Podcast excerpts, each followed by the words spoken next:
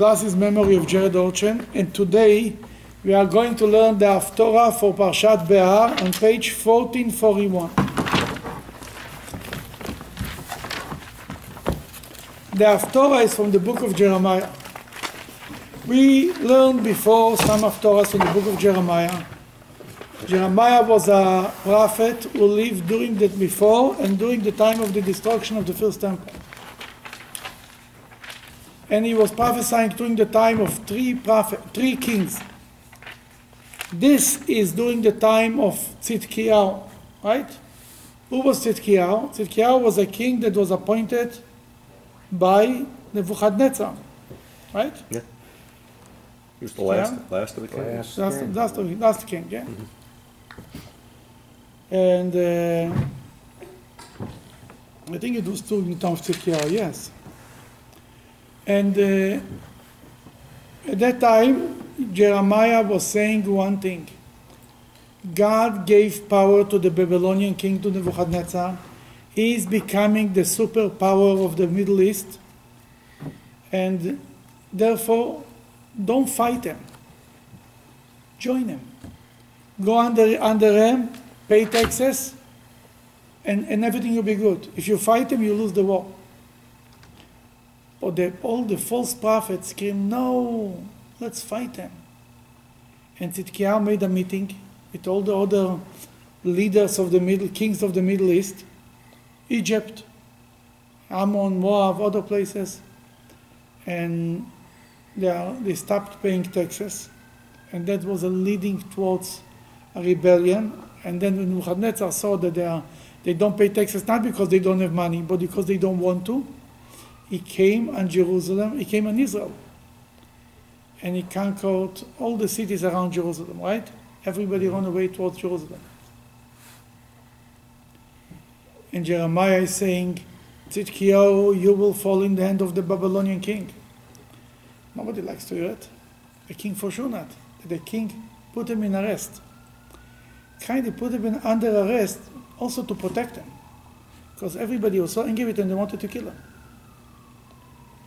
Everybody was against Jeremiah. Jeremiah was the non uh, a popular voice in, in Jerusalem.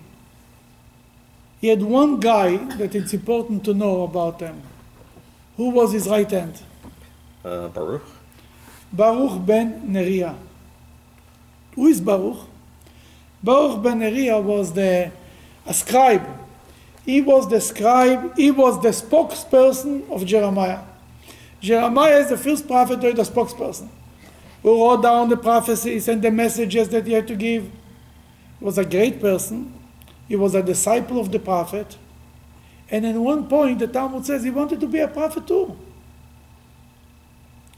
He said Joshua was a, was a disciple of Moses. What happened? He became a prophet. Elisha was a disciple of Elijah. He became a prophet. Why not me? What God told them? God told them, the Jewish people, the temple is being destroyed, the Jewish people is going in exile, and you are looking for great things, for prophecy. You care about yourself? I remember once the Rebbe quoted to somebody who asked for a blessing to have better understanding in Torah, and this, it was after a very strong conversation about what's going on in Israel. The Rebbe told them, it's like Baruch ben the Rebbe told them that Jewish people is going is in such tzores, and you are looking for prophecy, so to speak. You're looking for to have a clear head to learn Torah. These are the two people that we need to know who they are before we start to learn this. And Jeremiah is in jail in Jerusalem. I think they, they know where Chatzar HaMatara was, where it was the, the jail. Baruch ben Neriah is with them. Baruch was one of the very important people in the temple in the, in the, in the kingdom, but he, cho- he joined the unpopular side, Jeremiah. To a point, Baruch, ben, Baruch was more accepted by the people than his Rebbe, than Jeremiah himself. People listened to him quicker than they listened to Jeremiah. Later, both of them went to Egypt. According to some opinion, they from there they went to, to Babylon, and they stayed in Babylon. The Talmud says that Ezra Ezra was the one who came, who went back, came back to build the second temple. Ezra did not come right away in the beginning because he had a teacher in, in Babylon. Baruch ben Neriah was his teacher. And only when Baruch ben Neriah passed away, then he made Aliyah to Israel. Then Baruch ben Neriah lived like a, probably 100 years old or something like this. Not, it's not the end of the world, but he lived a long life. Then, and now we will learn a very interesting thing that happens there. It looks like a very, almost like strange that, that, that it's happening, but it makes a statement of our faith and belief that one day we will come back to Israel. That's what the whole of Torah is all about. Right? Quick question before we start there.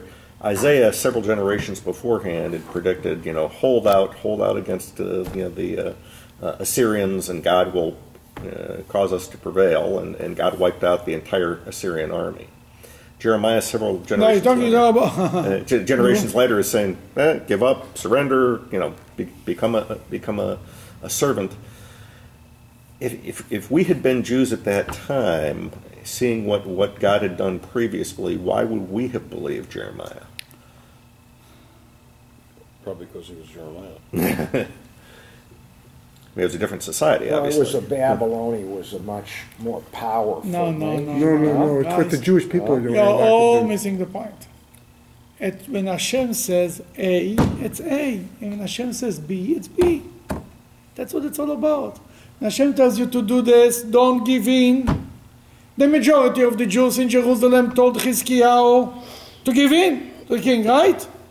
To a point that Chizkiyahu, the king, asked the prophet Isaiah, the majority is against me. Don't Jewish law says you have to go to the majority? Told them a majority against God is not a majority. It's like the majority of the people in the world don't believe in God. So, should change your mind? Majority against God means nothing.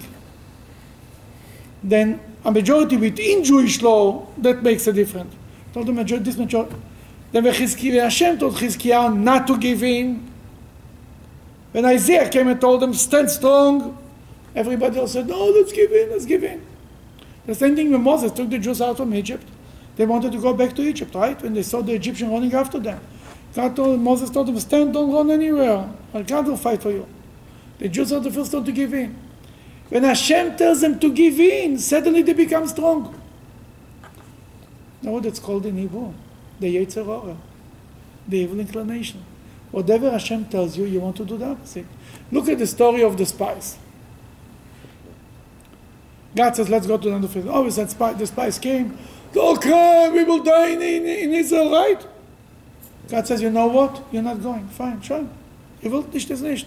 You don't want is nicht. Don't do me any favors. It's called in Yiddish, Moichel Toives. Don't do me any favors. What happened the next day? A group of Jews got up in the morning. They said, we are going. Moses says, don't go. You will fall in the war. We are going. Guess what? They went. They lost the war. They were beaten up. They killed. Right? Then tell me yourself. The same Jews who the night before cried they don't want to go, the night after wanted to go. And what is happening here? Then on a deeper level, Chassidus says that the Yetzer Hara told them not to go. The moment God beat up the, the evil inclination, so to speak, by punishing them not to go, they woke up and said, Oy vey, what, do we, what we have, have we done? We, missed, we lost the, the biggest opportunity. But on a simple level, you know, there is an interesting, interesting Jewish law that says if you do a mitzvah that you are obligated or a mitzvah that you're not obligated, when are you're going to get more reward? Not obligated. Not obligated. What do you say? Not obligated. What do you say? Obligated. Obligated. What do you say? Obligated. Probably. Jewish law says the opposite to popular belief that when you do a mitzvah that you're obligated, you get a bigger reward. For example, sitting in the sukkah, a man is obligated, a woman it's optional. If she wants, she's doing it. She fulfills the mitzvah. If she doesn't, she doesn't. Who gets a bigger mitzvah? The man. More reward the man. Why? You're obligated. They, they voluntarily did it. Tell me, your child, when he's doing something on his own to please you, he's much more excited. But when, but when you tell him to do something, he doesn't want to do it. Why? That's the nature of people. When you tell them to do something, there is right away resentment. On his own, yeah, volunteeringly, sure, he loves that. Why do you think converts are more excited about Judaism than Jews? They did it voluntarily. Therefore, they're excited about it. A Jew, oh, his father told him, his mother, the guilt, blah, blah, blah. he didn't buy into it. Nobody asked him. Then, that's what it's throughout Jewish history. Whenever you tell the Jews to do A, they do B. Jews can never agree. You tell a Jew, Shalom Aleichem, Shalom Aleichem, right? How is the Jew answering? Aleichem Shalom. aleichem. Two Jews can never say one statement agree. They cannot agree on anything. Say Shalom Aleichem, Aleichem Shalom. Say, say also Shalom Aleichem. Shalom, Shalom. No, he has to say upside down. So true. The Jew, then the same thing is with God. There's no surprise. Jeremiah told him what Hashem told him at that time. Assyrian king did not supposed to conquer Jerusalem. Therefore God says, don't be afraid of him. He will come, will destroy him. Now God says, the Jews did not deserve to be a kingdom on their own. And Nebuchadnezzar is going to, the, God calls him Nebuchadnezzar uh, Avdi. The prophet calls Nebuchadnezzar, the Babylonian king, my servant. My servant. That's how God calls him. Nebuchadnezzar Avdi. And the time when Nebuchadnezzar will be punished, will be punished. But now, he's the boss. That basically, Jeremiah gives the Jews good advice. If you will serve Nebuchadnezzar, you'll stay in the land of Israel, the temple will not be destroyed, everything will be good. No, they want independency. What means independent? To be under the regime of, of Egypt, not such independence. They joined Egypt, they started to fight Nebuchadnezzar, they lost everything. Everything. Right? Mm-hmm. Go ahead. But, but, but, but maybe part of the question is, I mean, you know, if you ask me, I, I always ask the question, how do you know that Jeremiah is really a prophet? Oh, A true prophet? how you know that somebody is a true prophet? That's a question. Well, I know there's some tests for that, but, Yeah, but, but yeah. back then, communi- I can't believe that communications was that good that you would really know. I mean, you, anybody who wanted to know, knew. The bottom line is like this. My mother is puts it very simple. A prophet who says that, who says something, prophecy, for good, mm-hmm. and it's being fulfilled exactly the same three times, you know that it's a true prophet.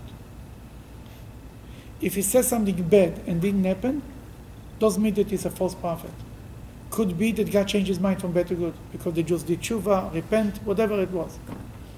Then if the prophet comes today, let's say you're the prophet, and you tell us that tomorrow the stock market will go up in 100 points or 1,000 points, and it went up exactly 1,000 points, then, then, you, then, uh, then, then you're a true prophet.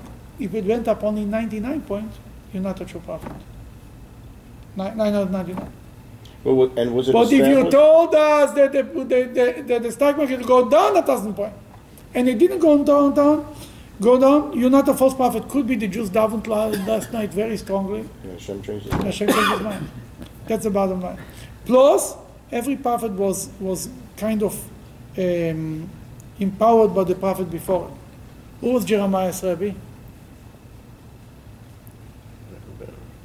Yeah, the Rebbe. After Isaiah, uh, several, uh, Right after 100 years Isaiah. after Isaiah. most of the most of most, most of the prophets had what were continuation. You understand? Elisha came after Elijah. It was always a continuation. It wasn't somebody showed up from nowhere. I don't know if Jeremiah had a Rebbe or not. Could be not, but for sure most of them had. So the tests had already been done, the people that wanted to know But as really beside that, Jeremiah was a very religious man, and he didn't worship idol and all the, and, and, and most of them, the false prophets were many. And many guys run around and give you prophecies, stories, and everything will be good, and don't worry, and Hashem will bring you back to, to Jerusalem. You know what? It's like today. If you want, you know the truth. Many people don't want to know the truth. Fine. But it's not that they don't know. You go on the internet, the truth is available if you want to believe, if you want to accept it. The people say, "Oh, I didn't know." Tell me, I didn't know, I didn't know, I didn't know. Then he tells me by then, you know what? Really, somebody wants to stop me that. Ah, really? Sometimes I have to break to people very harsh news, and they tell me, "I can't believe you told me that uh, I didn't know, I didn't know." After the whole I didn't know, with all the tears I didn't know, he says, Yeah, yeah, somebody else told me that. Ah, you didn't know. That means people know what they want to know and they believe what they want to believe. It's like in, people say in America, nobody knew in America what's going on in the Holocaust. People knew, big time they know. They didn't want to know. There is books and, and uh, research that shows that everybody knew. They didn't know to the extent we know today, obviously, but they knew enough to be alarmed. The same thing today with the, with the, with, with the Iran deal with this. We know. We don't want to do anything about it, but we know. No, everybody knows what he wants to know. Don't we know what's going on in the world? We know. There is a, there is a crisis of a refugee crisis. No, we don't know. We, don't. we do something? No. okay. Any questions? Okay, we can start. Go for it. Yirmiyahu said, God's word came to me saying, Ch- Chanamael, Hanamel. Hanamael, the son of your uncle Shalom, is going to come to you and say, Buy my field in, in Assos, for you have the right to redeem it by purchasing it. Okay, what's going on here? Anatot is a village not far from Jerusalem, a few hours walk from Jerusalem. Jeremiah comes from Anatot. That's his place. That's where he was born. God tells him he's now in jail in Jerusalem. Mm. Uh, Nebuchadnezzar, the Babylonian army, is surrounding Jerusalem, right? Anatot is already conquered by Nebuchadnezzar's army, by the Babylonian army. He tells him, Your cousin will show up and he will try to sell you a piece of land in Anatot. Who wants to buy a piece of land in Anatot? It's like buying land today in Gaza. Somebody comes and tells you, you know, I, my grandfather lived in Gaza, I want to sell you a piece of land in Gaza. Very, you can, can you live in Gaza? Can you do business in Gaza? Can you go back? No. Then, then it's not, it's not relevant. Why? Because you have the right to buy it. What does this mean? This is the connection to the Parsha. Parshat Behar, it's written that when somebody sold a piece of land, and because he didn't have money, family members should come and redeem the piece of land. So to speak, the land should be should stay in the family. Mm-hmm. Then here is the cousin of of of uh, um, Jeremiah will come and tell him instead I should buy I should sell it to Mr. A, and Mr. A will buy it from you. You buy it straight from me. Buy what? Why should I buy? it's like he has a line of 200 people waiting to buy the land. Anatot is under is under the Babylonian army. There's not one Jew there. Who is going to buy it? But as Hashem told them that, that's actually what happened. Continue. Number two. Number eight. Um, eight. Yeah. My cousin Hanamel came to me to the prison courtyard, as God said. He said to me, Please buy my field in Anasos, which is in the land of Binyamin, for you are my closest relative who will have the right to take possession of it. So you might as well redeem it from now rather than have to redeem it from another person to whom I am forced to sell it. Buy it for yourself. Okay, he told them, you know, instead I should buy, sell it to somebody else, and you will have to redeem it from it because you're a family member. It's almost like the Levirate laws. A family, in the Bible says a family should, the land, as you're going to learn about the other thing, the land in Israel, the land of Israel was divided to tribes. And God intended that every tribe should keep the land. Now, let's say somebody from the tribe of Dan needs money to marry off his daughter.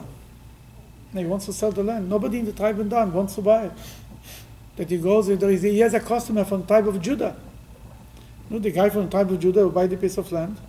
And then the guy from the tribe of uh, Zvulun will buy another piece of land. And then a guy from the tribe of Benjamin. Before long, the whole idea of territories for, for tribes will be gone.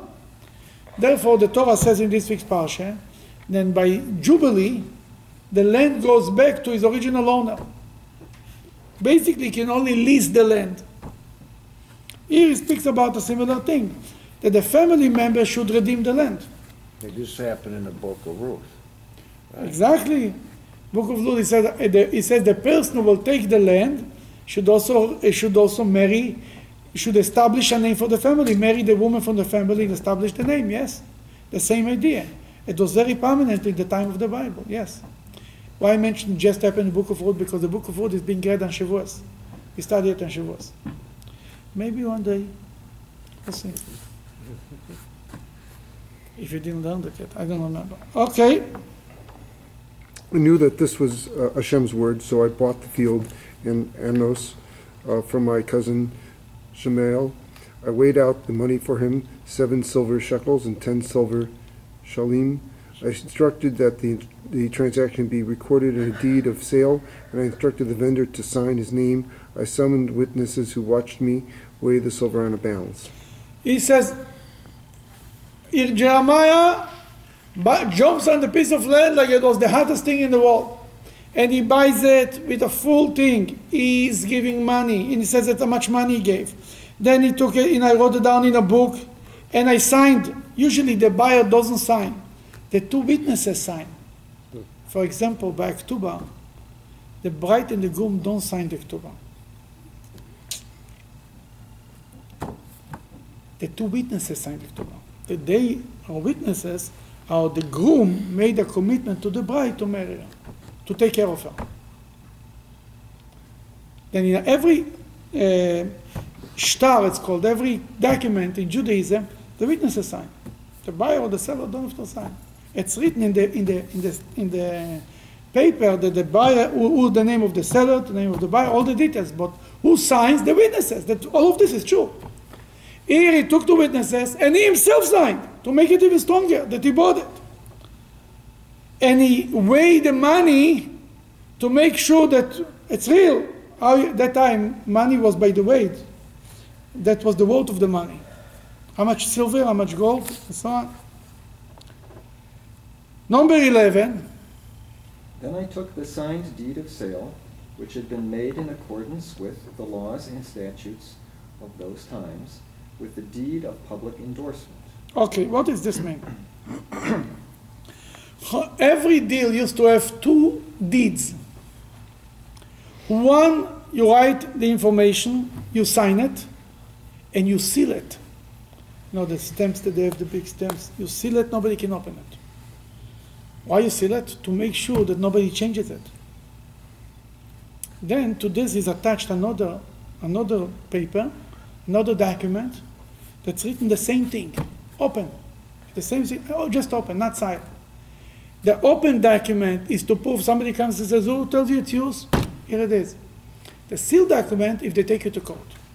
If they take you to court, the judge will open the sealed document to see that this is the real thing.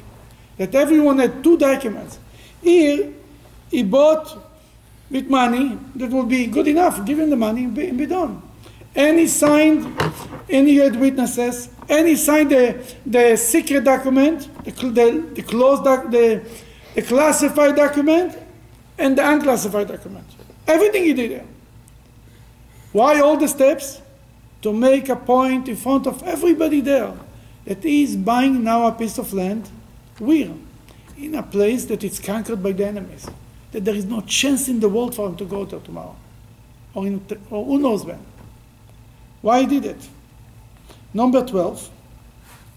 I gave the deed of sale and the deed of public endorsement to Baruch, the son of Neriah, who was the son of Mach, Machseiah, mm-hmm. in the presence of my uncle Hanamael, for they were the witnesses who signed the deeds. This also was done in the presence of all the Jews who were sitting in the prison courtyard. He made a public event. Everybody should see it. He invited the all people who were there, people in jail, people out of jail, everybody you can see, and the witnesses. And, and Baruch Ben Neriah was the his, his scribe, his chief secretary. Everybody was there. And what he told them, number thirteen. In their presence, instructor Baruch, saying, This is what the God of hosts, God of Israel, says. Take these deeds and sign deed of sale and deed of public endorsement, and put them into an earthenware jar, so they should be presented for a long time. He says, take this, take the, take the deed, put it in kli cheres, earthware made out of clay, and seal it. That, that's the way when you want to keep something for 100 years, for a thousand years. You put it in a clay uh, vessel, and it'll stay forever. It says, I want you to seal it and to keep it. It should be something should stay for many, many years to come. I read today that they actually found a stamp of Baruch Ben in 1979. There's a picture of it on, on, on, uh, on uh, this on, on, online. Means to say there is the person is a stamp. It is named Baruch Ben Barachio Ben Neriah, and he was the man who was who stayed, stamp, uh, stamped it. Why? What was the point? Number 15. Do not think that all this is being done in vain, because the fact that the God of hosts, No, no, uh, yeah, okay, go ahead. I'm sorry. Go ahead. God of Israel, said to me to buy Hanamel's field is a hint that the time will come when houses, fields, and vineyards will again be purchased in this land. Ah, he bought it not for tomorrow because he needed a piece of land in Anatot. It's, it's real estate that nobody cares for. But he says, I want to start something now that where I, to make a reality, to make a statement that I believe that will be a day that real estate in Israel will be very hot, just like today. Now, we see it in, in throughout the prophecies that when God wanted to make the, uh, the, to tell them a prophecy, it's not enough that they just say it.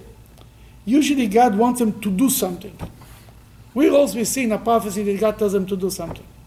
Ezekiel and turn on his side, right? Turn on your side. Ezekiel, you told him turn on your side. Very good. What else? Did Jonah uh, have to do, say things to the, That's saying, not doing. Did Isaiah have to streak for a while? Streak, what streak? Uh, Run naked, yeah. And that's not an action. Moses. Huh? Moses, Moses, well, I mean, Moses did many things, but Moses was not a regular prophet. You cannot put him in the regular type category. Huh? Oh, also Jeremiah. Jeremiah wanted to say a message, then they have to accept the yoke of, of uh, Babylon, that he built wooden yokes and he carried it on his shoulder.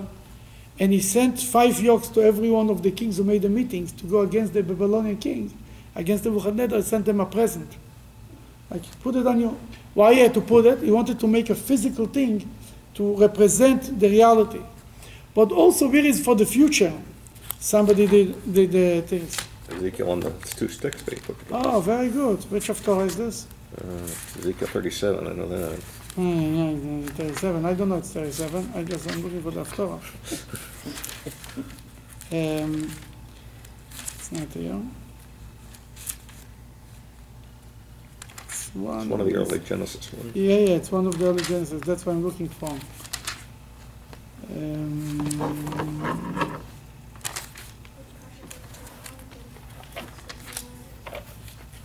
oh, page 1395, if you don't mind to turn the pages for a moment.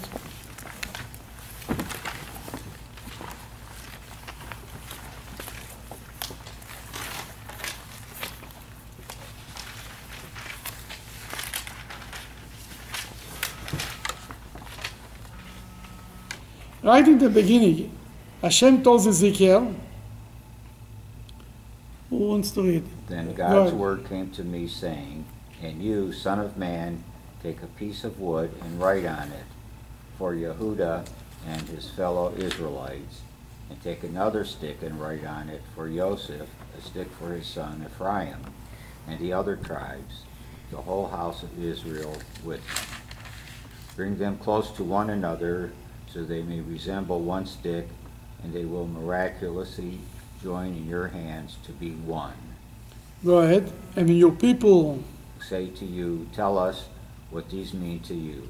Say to them, Almighty God says, Observe, I am taking the stick of Joseph, which is in Ephraim's hand, and the tribes of Israel with him, and I am placing the stick of Yehuda on it.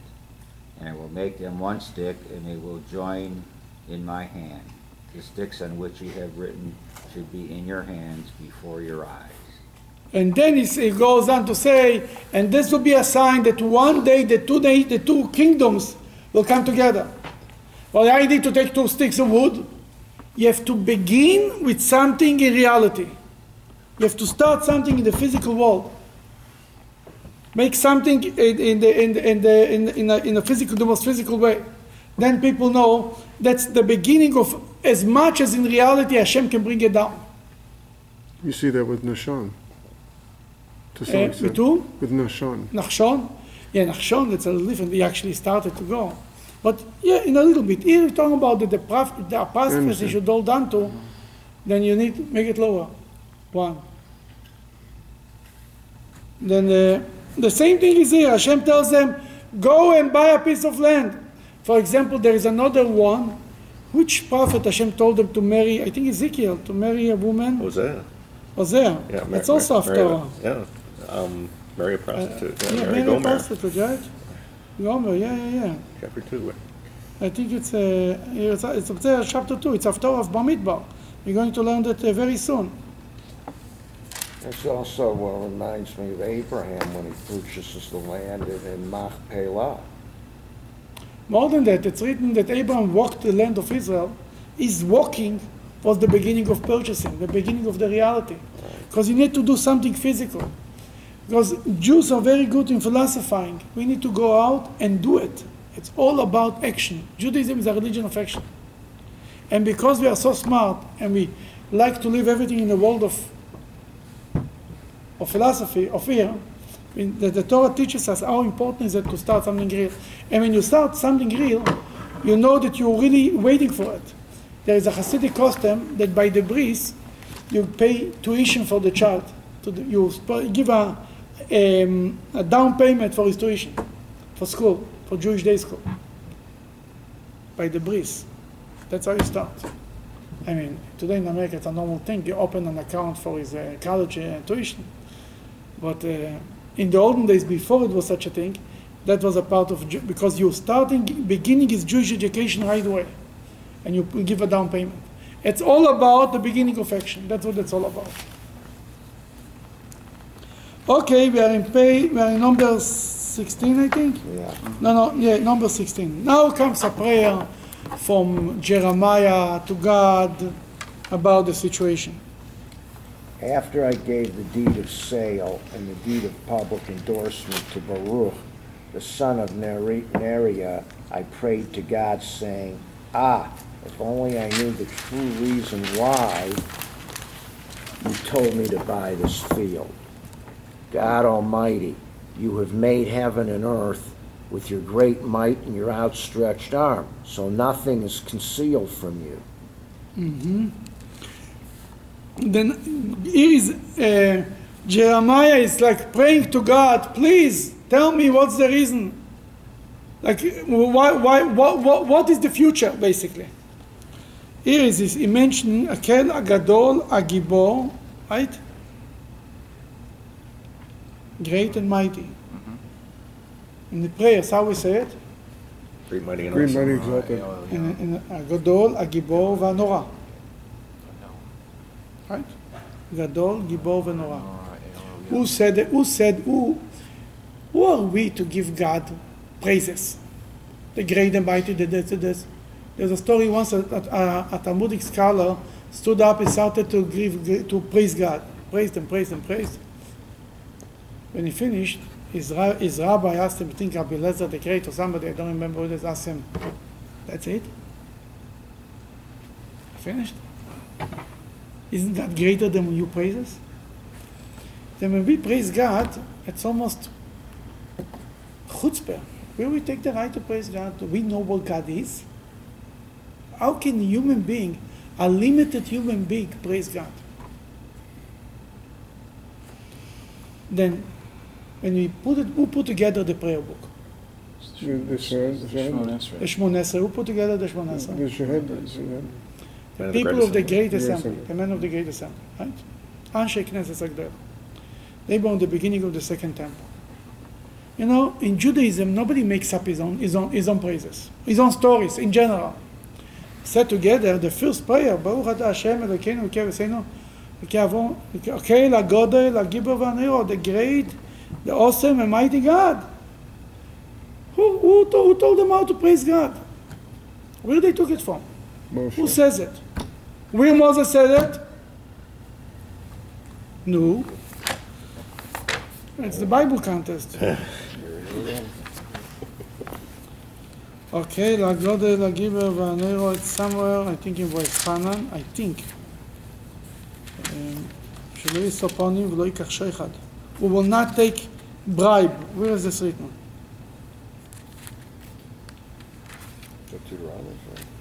It's for sure in Deuteronomy, yeah. Uh, the question is where in Deuteronomy?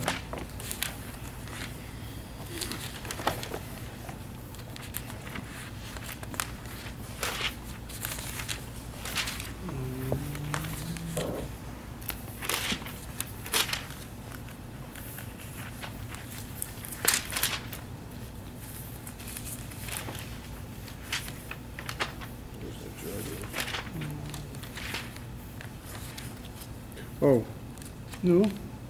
is it, um,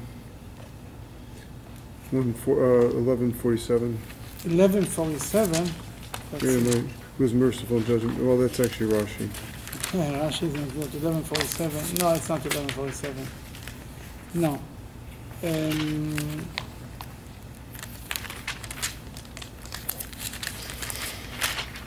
are you going to find it or not? Huh? Daniel say something similar? Daniel.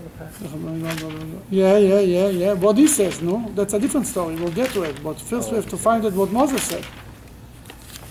Um, I can use my, my cell phone. That will be easier. But let's see if we can find it. Yeah, I should be saying, And in doubt, ask Rabbi Google. Exactly. Don't remember when he speaks about not taking, that God will not take bribe?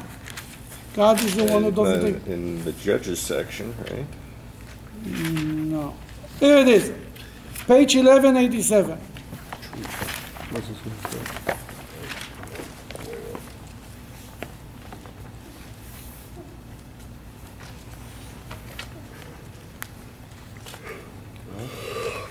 Number 17. Who's supposed to read? It. Go for it. I'm trying to find it. Uh, 1187. For God, seven- your God is Yeah. a God.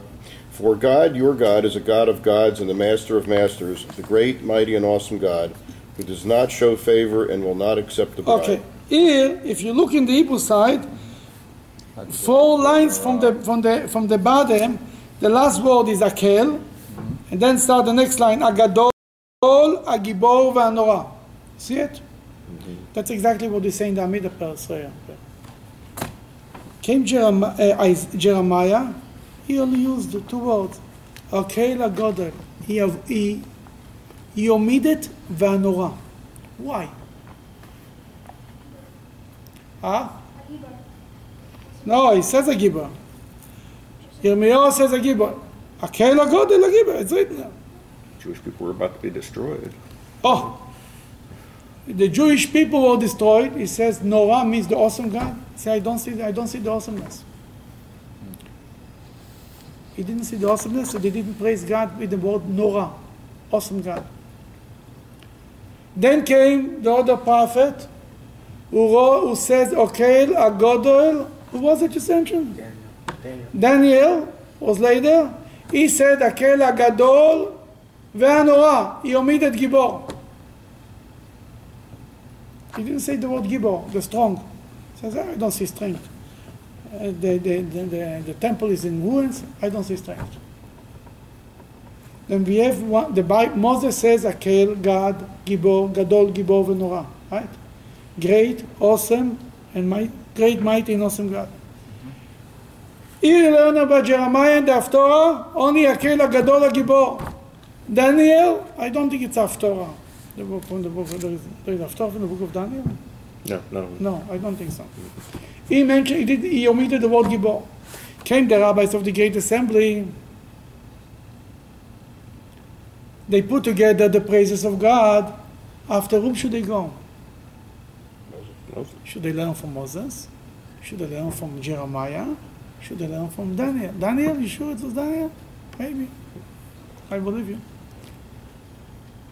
That they decided to go back to Moses.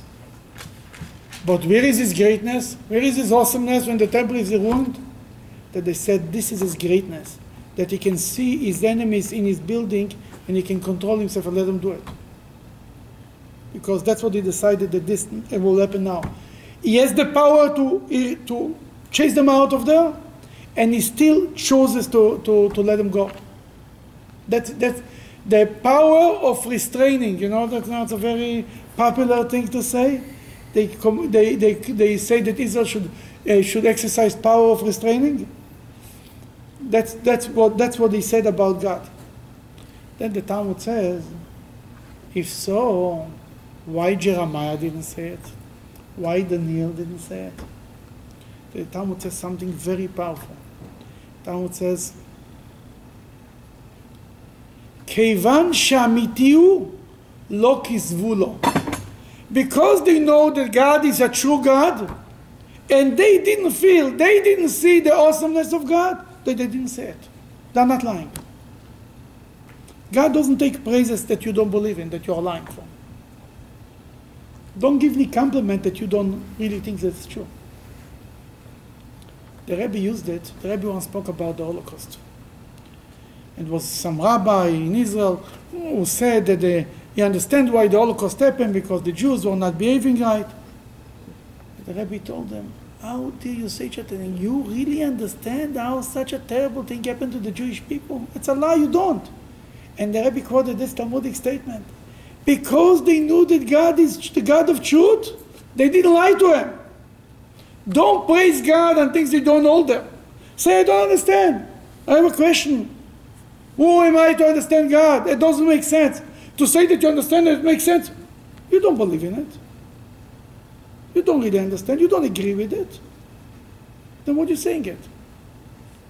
That's the Rebbe quoted from this, from this Talmudic story that this is right in the Haftorah.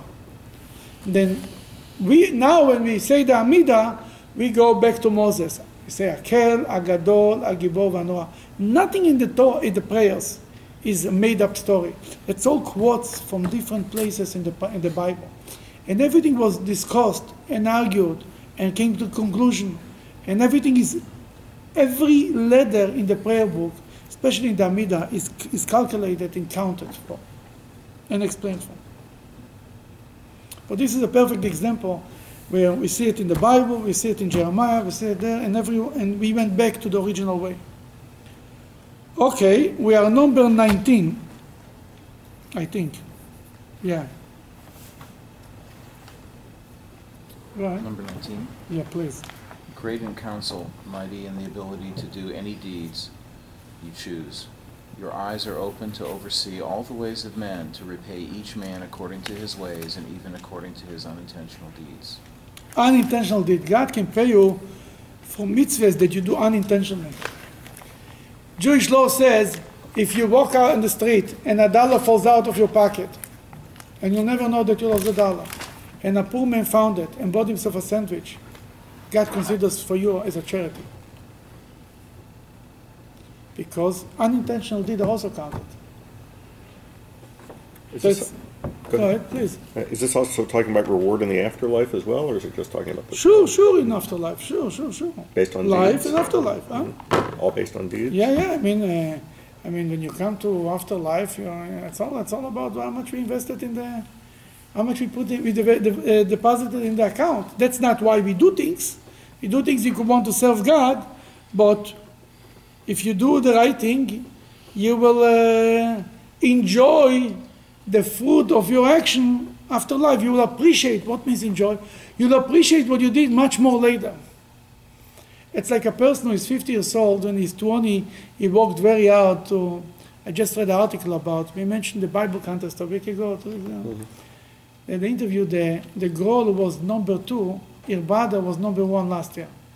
That the whole family is learning Tanakh, the Bible. That they said how they have every Friday night, they have questions and answers on the table. In the, they have interesting technique how to remember. One of the biggest problems with the verses on the Tanakh, many verses are almost the same. See, Akel Gadol Gibor, mm. And they start, to, they start a verse and tell you who said it and continue. that you can start, this, the beginning is the same, only by the end is one word different. That are you going to remember which prophet is it? That they told them, make tapes, everyone should make your tape of a different book. That when you start to hear the, this, you remember the voice of the person, you remember that your brother read you the book of Ezekiel, your sister read you the book of Isaiah, your uncle read you the book of uh, Jeremiah. And this right way you'll associate the room that you hear the book and the voice with the book that you'll, you'll be able to remember which prophet told you that. then, uh, in what context I wanted to tell you this? I forgot already. But uh, uh, no, that about afterlife, the, re- the, re- the reward is while you are alive, and after afterlife also, it's you enjoy. The, then, oh, what I want to tell you is, now a child is still 15 years old, everybody's playing, they are not playing, they're reading and learning and learning and learning and learning 24 7. When they will be 50 years old, they look back and they say they will just begin to appreciate how much more it was worth it, what they not wasted the time. The same thing in afterlife. You are enjoying, you appreciate the time that you spend in doing good deeds, in doing mitzvahs, in learning Torah. Much more. You say, ah, that was such a good idea. I enjoy it so much. That's what reward is all about. Rabbi, in, in 18 that I think we missed, uh, there's a statement that says, You punish children for the sins of their ancestors. So, so how, how does that fit into? I'm sorry, it was just, it was in 18. Yeah, we Yeah, missed yeah. 18. We skipped. Yeah, uh, okay, let's read 18. Read You 18. show, you show kindness to a righteous man's descendants for a thousand generations. For a thousand generations. And you punish children for the sins of their ancestors, O great and mighty God, who is called the God of hosts. Then the Talmud is asking. First of all, the Talmud points out that for the gener- for the sins, it's only four generations. For good is for a thousand generations. That first of all, if you if a thousand generations ago your great great grandfather did something good, you still benefit from it. For bad, only a few generations. That's number one. Number two, there is verses who say, "Well, the kids the kids will suffer for the parents." Why? The answer is only when the kids continue in the ways of the parents, then they pay for the parents. But if they if they change their ways, they don't pay for the parents.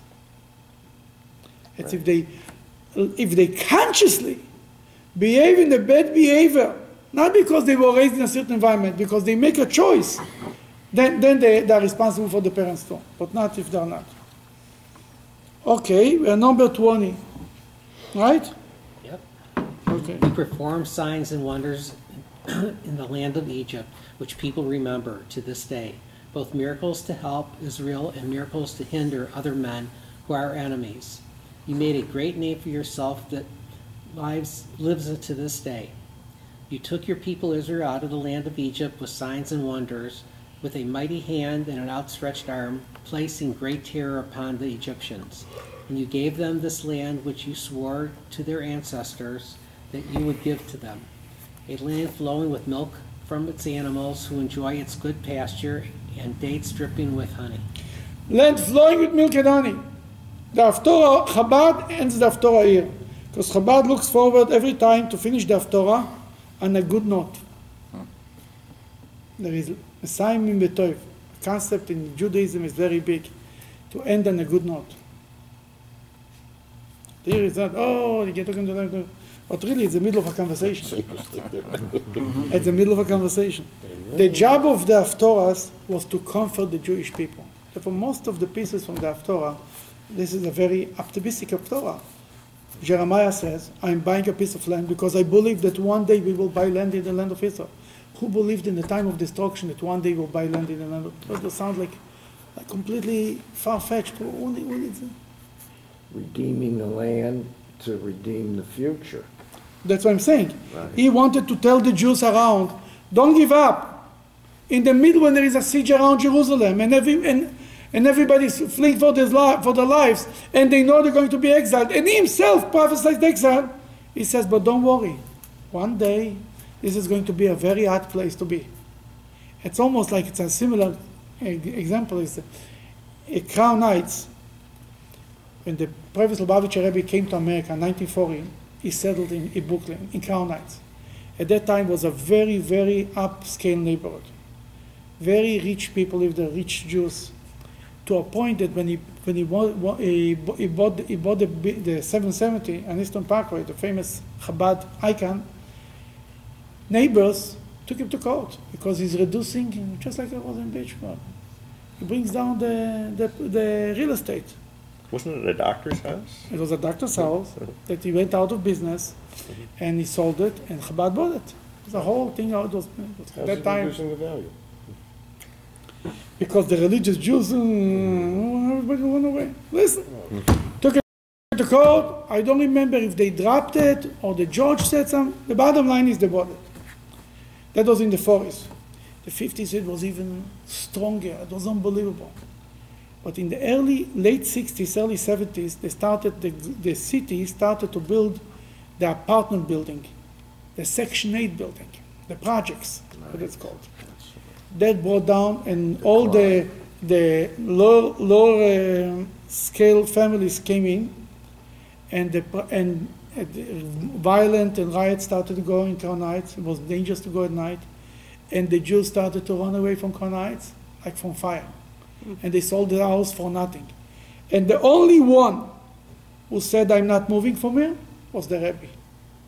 Why? For a few reasons. Number one, he said, the main reason he said, my father-in-law bought the building and he was davening here, we're not living. That's it. Number two, by Jewish law, when you leave, what do you say? That, that's what exactly the enemies of the Jews want us to leave, to run away. They will do this and they will run away. They will go. Then you, you're feeding into the enemies. Number three, who can leave? Who can run? Who comes now from France to Israel? The rich French Jews. The poor, they cannot afford it. To get up and move without knowing if you're going to have a job and buying a house and buying everything, you need to have a lot of money. Then he says, who is running away from Crown Heights? The rich. And what's going to be with the rest of the Jews?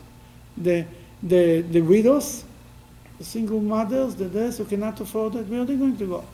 And what's going to be of all the of the businesses, the Jewish business, the, the bakery and the butcher and the and the tailor and all of them will su- survive in the community? And beside, what will be with all the shuls there? There were hundred, maybe hundred shuls, who knows how many? Who is going to take them? Rabbi says it's not moving. Everybody was moving. It was in Karna, it was dangerous to live there. And the Rebbe encouraged his Hasidim to buy houses. And nobody had money. Who has money? The Rebbe told my father-in-law to buy a house. He bought a house in 1973 or something like this for $26,000 or $24,000. The house is worth today a million dollars. It's a loch. From my enemies, I wouldn't give it. A million dollars. The property is in Heights. But to buy the land in 1970, when everybody was running away to Borough Park and to Flatbush and to all the other places and to Long Island and everywhere else, and in Crown Heights, they gave you the Chabad has so many synagogues in Crown Heights just by default. The people left the shores. They were Orthodox Jews. They will not sell the, the shuls to churches, God forbid. Or you cannot even make from a shul anything else. You cannot make from it a private home. You cannot make anything. It's a shul. It's finished. That automatically Chabad took over. There is there was a was a was a Jewish center that was built by the conservative movement, I think, or reform movement, I think. One of the the, the largest in the country at that time. At till today, it's a huge building. It's a Chabad building. Chabad got it for nothing. Why? Because they all left. That's what here Jeremiah is doing. He's buying a land, and everybody thinks it's crazy. Everybody's running away. It's a war. There will nothing will be left. But with faith, you turn things around. That's what it's all about. We can read a little piece of the Haftorah that the Ashkenazi Jews, uh, all other continues. Chabad stops here. All other continues just to show solidarity with the other Jews who continue. Go ahead. They came to take possession of it, but they did not listen to your voice. They did not follow your Torah. They did not do everything that, your that you commanded them. So you caused all this tragedy to befall them. The enemies have already climbed the mounds which are piled up in the city, so they are ready to conquer it. It is as if the city has already been handed over to the, to the Kasdim, who are attacking it, because the people are weak and will soon die by the sword, through hunger and or plague. Whatever disaster you said might happen will occur, and you will see it. But you, God Almighty, said to me, Buy for yourself this field with money, and call witnesses, though the city is in the hands of the Chaldeans. He himself is asking Hashem, what are you telling me to buy? The, the, the Chaldean, the Chaldean is the Chaldean, the, the Iraqis, the Babylonians. They are controlling the city and you tell me to buy property? He like he's complaining to God. Why you don't do something? Go ahead, Mark. God, God's word said to uh, Jeremiah, saying, Look, I am Hashem, the God of all flesh. Is anything too difficult for me that I can't return the fields later? he basically, God is using the same word that Jeremiah told them. God, can you do? Can you can only you can do everything? He says, Yeah, I can do everything, and I can send you to exile. I can tell you to buy it and still send you to exile, and one day I'll bring you back. And this day is happening, Baruch Hashem, very soon.